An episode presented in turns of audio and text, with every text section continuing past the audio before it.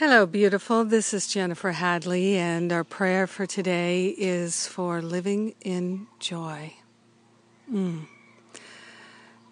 So let's take that breath of aloha, and open our hearts and minds to the infinite power and presence of perfect love.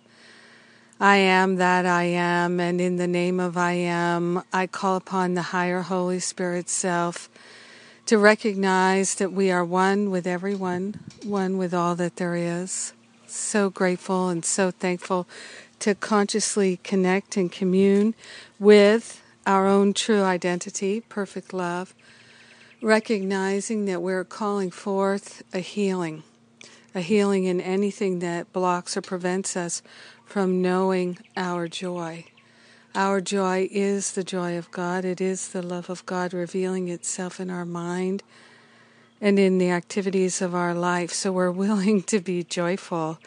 We're willing to call forth a healing in every part of our life that feels difficult or challenging or trying or painful. We're surrendering everything that no longer serves us, allowing the pain and the suffering, the feeling of stuckness, to fall away. We're allowing ourselves to be refreshed and renewed in the Spirit, allowing ourselves to know true and everlasting, unconditional joy.